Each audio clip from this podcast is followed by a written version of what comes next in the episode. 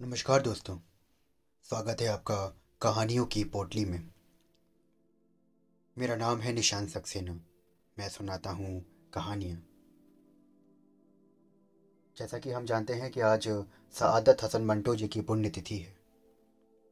उर्दू अदब के यशस्वी कहानीकार सआदत हसन मंटो की कहानियाँ समाज का सच्चा आईना है। हिंदुस्तान और पाकिस्तान की धरती पर समान रूप से कहानी के रूप में प्रख्यात मंटो जी की कहानियाँ उर्दू और हिंदी दोनों ही पाठकों में बड़े चाव से पढ़ी जाती हैं। मंटो जी की कहानियों में समाज की सच्चाई निखर कर सामने आती है। तो आइए आज सुनते हैं उन्हीं की लिखी कहानी, ठंडा गोश्त। शर सिंह जैसे ही होटल के कमरे में प्रविष्ट हुआ, कुलवंत कौर पलंग पर से उठी। अपनी तेज तेज आँखों से उसकी ओर घूर कर देखा और दरवाजे की चटकनी बंद कर दी। रात के बारह बज चुके थे। शहर का माहौल एक अजीब रहस्यमयी, खामोशी में गर्क था। हेमंत कौर पलंग के ऊपर आलती पालती मारकर बैठ गई। ईश्वर सिंह, जो शायद अपनी समस्यापूर्ण ख्यालों में उलझे हुए धागे खोल रहा था, हाथ में कृपाण लेकर उस कोने में खड़ा था। कुछ पल इसी तरह खामोशी से गुजर गए। कुलवंत कौर थोड़ी देर के बाद अपना आसन पसंद न आया और दोनों पलंग के नीचे लटकाकर उन्हें हिलाने लगी। ईश्वर सिंह ने फिर भी कुछ ना कहा। कुलवंत कौर हरे भरे हाथ पैरों वाली स्त्री थी। दौड़े, चकले, कूले थुल थुल करने वाले गोश्त से भरपूर। कुछ बहुत ही अधिक ऊपर से उठा हुआ सीना और तेज आँखें। होठ पर सुरमई गुबार, थोड़ी की बनावट से मालूम होता कि बड़े धड़ल्ले की औरत है। ईश्वर सिंह सर नीचा किए कोने में खामोश खड़ा था। सर पर उसको कसकर बांधी हुई पगड़ी ढीली हो रही थी। उसने हाथ में जो कृपाड़ थामी थी, उसमें थोड़ी थोड़ी कंपन थी। उसके आकार प्रकार और डील डॉल से पता चलता था कि वो कुलवंत कौर जैसी स्त्री के लिए सबसे उपयुक्त मर्द है। पल जब इसी तरह खामोशी में बीत गए तो कुलवंत कौर छलक पड़ी, मगर तेज तेज आँखों को नचाकर वो सिर्फ़ इस कदर यही कह सकी, शर्सियाँ? शर ने गर्दन उठाकर कुलवंत कौर की ओर देखा, मगर उसकी दृष्टि को गोलियों की ताव न लाकर मुँह दूसरी तरफ़ मोड़ दिया। कुलवंत कौर फिर चिल्लाई ईशर सिंह मगर फ़ौरन ही आवाज़ भीचली और पलंग से उठकर उसकी ओर होती हुई बोली कहाँ गायब रहे तुम इतनी रोज? शर सिंह ने शुष्क होठों पर जबान फेरी। ओ मुझे नहीं मालूम। कौर भन्ना गई। ये भी कोई माया हुआ उत्तर है? शर सिंह ने कृपाण एक और फेंक दी और पलंग पर लेट गया। ऐसा प्रतीत होता था, वो कई दिनों से बीमार है। कुलवंत कौल ने पलंग की ओर देखा, जो अब ईश्वर सिंह से लबालब भरा था। उसके दिल में हमदर्दी की भावना उत्पन्न हो गई। चुनाचे। उसके हाथे पर माथ रखकर माथे पे हाथ रखकर उसने बड़े प्रेम से पूछा, ओए जानी, क्या हुआ है तुम्हें? ईश्वर सिंह छत की ओर देख रहा था। इससे निगाह हटाकर उसने कुलवंत कौर के परिचय चेहरे को टटोलना आरंभ कर दिया। ओ कुलवंत! आवाज़ में दर्द था। कुलवंत कौर पूरी की पूरी समेट कर अपने ऊपरी होठ में आ गई। जानी। कर वो अपने दांतों से काटने लगी। ईश्वर सिंह ने पगड़ी उतार दी, कुलवंत कौर की ओर सहारा लेने वाली दृष्टि से देखा।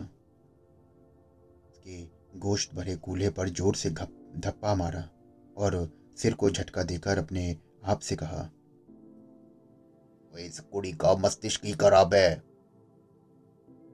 झटका देने से उसके बाल खुल गए। कुलवंत कौर उंगलियों से भी उनमें कंघी करने लगी।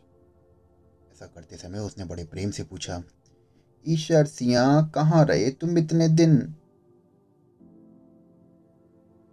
ईश्वर सिंह ने कुलवंत कौर को घूर कर देखा और कहा, ओए बुरे की माँ की ये कहकर उसने हाथों से उसके उभरे हुए सीनों को मसलने लगा। कसम वाए गुरु की, बड़ी जानदार स्त्री हो कौन ने एक अदा के साथ ईश्वर सिंह के हाथ को एक और झटक दिया और पूछा, मारी मेरी सौगंध, वो बताओ कहाँ रहे? शहर गए थे? ईश्वर सिंह ने एक ही लपेटे में अपने केशों का जूड़ा बनाते हुए उत्तर दिया, नहीं। बलवंत कौर चिढ़ गई, नहीं, तुम अवश्य शहर गए थे और तुमने बहुत सा रुपया लूटा है, जो आप मुझसे छुपा रहे हो। ए, वो अपने पिता का तुख्म ना हो जो तुमसे झूठ बोले। बलवंत कौर थोड़ी देर के लिए चुप हो गई लेकिन फ़ौरन ही भड़क उठी। मगर मेरी समझ में नहीं आता कि उस रात के बाद तुम्हें हुआ क्या। अच्छे भले मेरे साथ लेटे थे। तुमने मेरे सारे गहने पहना रखे थे जो तुम शहर से लूट कर लाए थे। वे मेरी पप्पी पप्पियाँ ले रहे थे लेकिन जाने एकदम से तुम्हें क्या हुआ। उठे और वस्त्र पहनकर बाहर निकल गए। ईश्वर सिंह का रंग जर्द पड़ गया। कुलवंत कौर ने यह परिवर्तन देखते ही कहा, देखा, कैसा रंग जर्द पड़ गया। वो ईश्वर सिंह, कसम वाई गुरु की, अवश्य कुछ दाल में काला है। वो तेरी जान कसम, कुछ भी नहीं है मेरी जान। ईश्वर सिंह की आवाज़ बेजान थी। कुलवंत कौर का संदेह और अधिक मज़बूत हो गया। उसने होठ कर अपने एक एक शब्द पर ज़ोर देते हुए पूछा ईश्वर सिंह क्या बात है? तुम वो नहीं हो जो आज से आठ दिन पहले थे। ईश्वर सिंह एकदम से उठ बैठा, जैसे किसी ने उस पर आघात कर दिया हो। कुलवंत कौर को अपने दृढ़ बाजुओं में समेट कर उसने पूरी ताकत के साथ उसे भभोड़ना आरंभ कर दिया।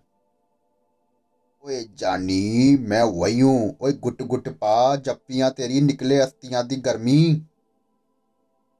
कुलवंत कौर ने कोई बाधा ना दी। किंतु वो शिकायत करती रही, ओए, तुम्हें उस रात्रि क्या हो गया था? ओए, बुरे की माँ का वो हो गया था। बताओगे नहीं? अरे, कोई बात हो, तब तो तने बताऊँ। मुझे अपने हाथों से जलाओ, यदि झूठ बोलो तो। शर सिंह ने अपने बाजू उसके गले में डाल दिए और होठ उसके होठों पर गड़ा दिए। मूछों के बाल कुलवंत कौर के नथुनों में घुसे तो उसे छींक आ गई। अरे! और फिर दोनों हंसने लगे।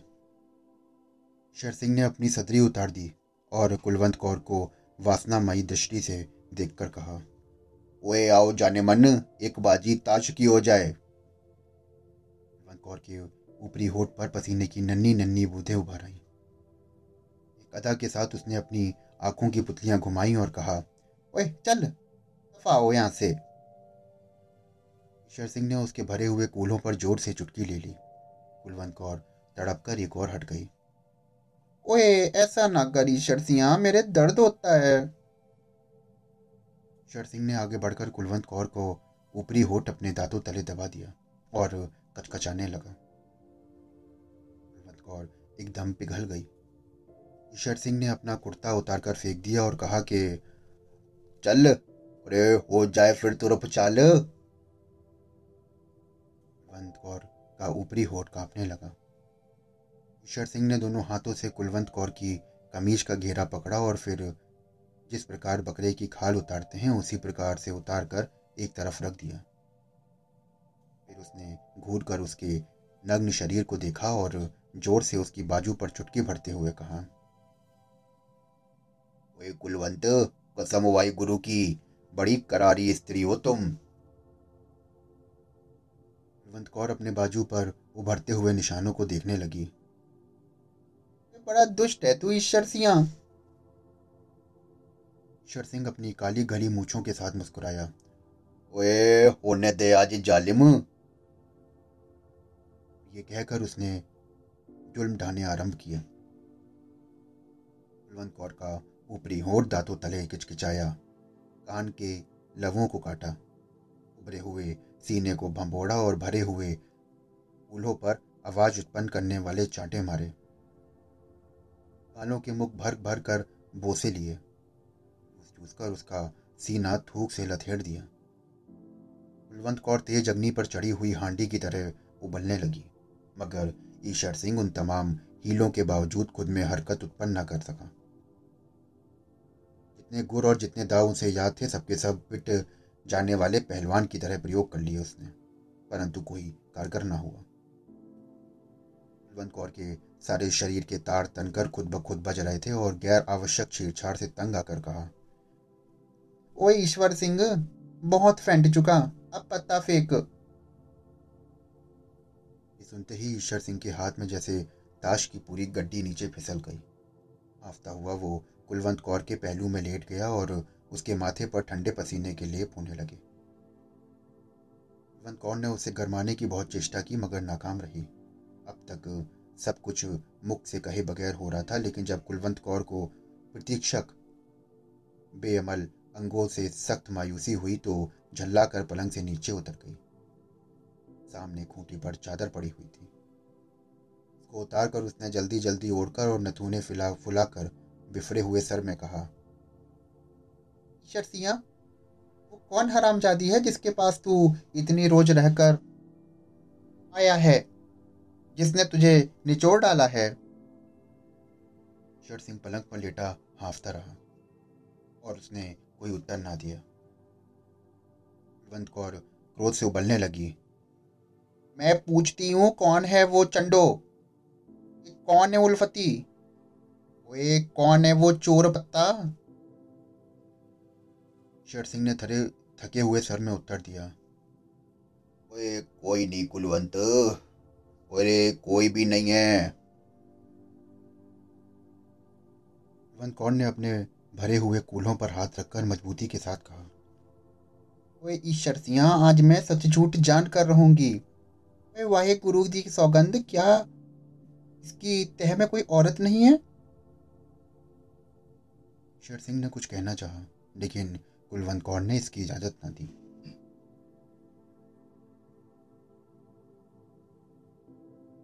सौगंध खाने से पहले सोच ले कि मैं भी सरदार निहाल सिंह की पुत्री हूँ। का बोटी कर दूँगी अगर तूने मुझसे झूठ बोला। ले तो खा वाए गुरु जी सौगंध। क्या इसकी तय में कोई स्त्री नहीं? शेर सिंह ने बड़ी पीड़ा के साथ हाँ में सर हिलाया। कुलवंत कौर बिल्कुल दीवानी हो गई। लपक कर कोने में से कृपाण उठाई और मयान को केले के छिलके की प्रकार उतार कर एक तरफ़ फेंका और ईश्वर सिंह पर आघात कर दिया। आन की आन में खून के फवारे फूट पड़े। कुलवंत कौर को इससे भी तसल्ली ना हुई तो उसने वहशी बिल्लियों की प्रकार ईश्वर सिंह के कोश केश नोचने आरंभ कर दिए। साथ ही वो अपनी नामालूम सौत की मुँह को मोटी मोटी गालियाँ देती रही। शर सिंह ने थोड़ी देर पश्चात दुबली आवाज़ में प्रार्थना की, ओए ओए, जाने दे कुलवंत, जाने दे। आवाज़ में बला की पीड़ा थी। कुलवंत कौर पीछे हट गई। लहू ईश्वर सिंह के गले से अड़ अड़ा कर उसकी मूछों पर गिर रहा था। उसने अपने कांपते होंठ खोले और कुलवंत कौर की ओर शुक्रिया और गिले में मिली जुली दृष्टि में देखा। ओए मेरी जान। ओए, तूने बड़ी शीघ्रता की। लेकिन कोई नहीं, जो हुआ ठीक हुआ। कौर की जलन फिर भड़की। ओए, मगर वो है कौन? वो तुम्हारी माँ है? नीशर सिंह की जबान तक पहुँच गया। जब उसने इसका स्वाद चखा तो उसके शरीर में झुरझुरी दौड़ गई। ओए मैं बहनिया छह व्यक्तियों का कत्ल कर चुका हूँ इसी कृपाण से। कुलवंत कौर के मस्तिष्क में दूसरी औरत थी।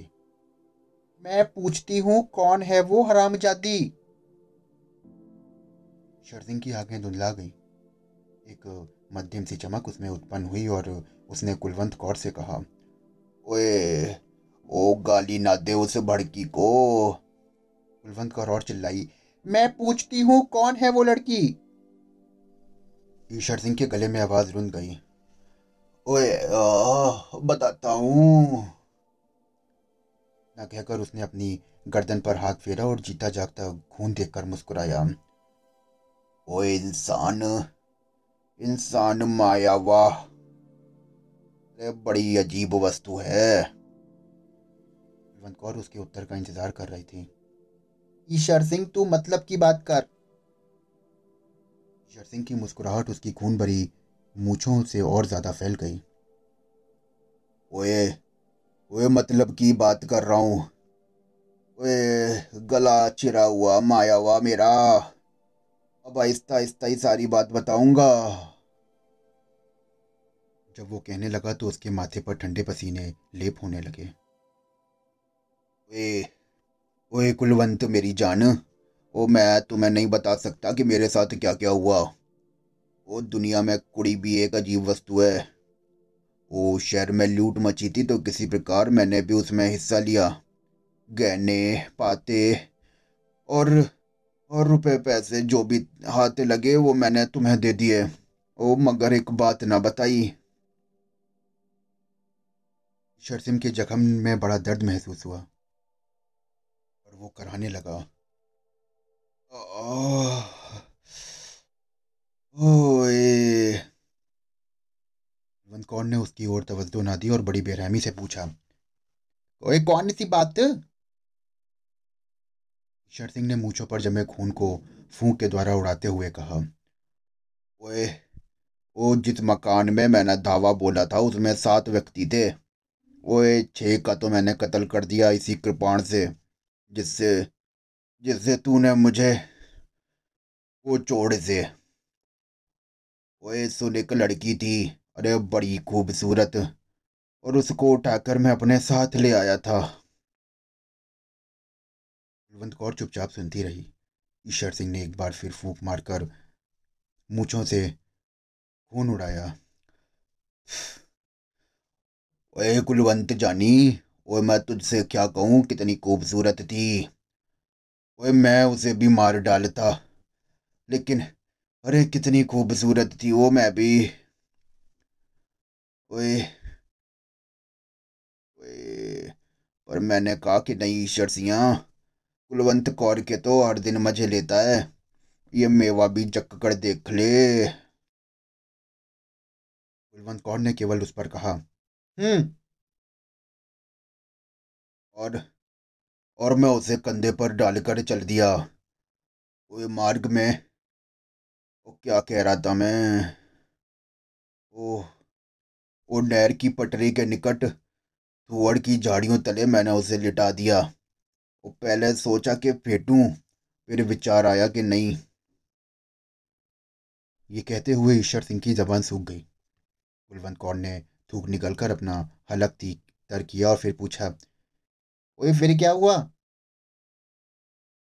ईश्वर सिंह के हलक से मुश्किल से ये अल्फाज निकले। वो मैंने वो मैंने पत, पत्ता फेंका।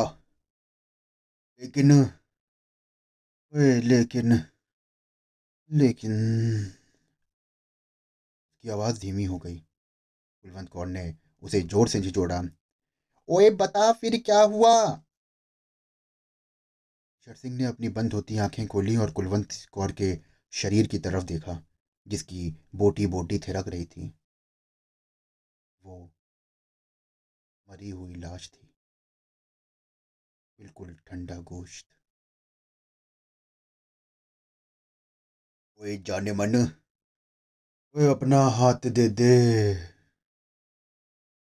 कुलवंत कौर ने अपना हाथ ईशर सिंह के हाथ पर रख दिया, जो बर्फ़ से भी ज़्यादा अधिक ठंडा था।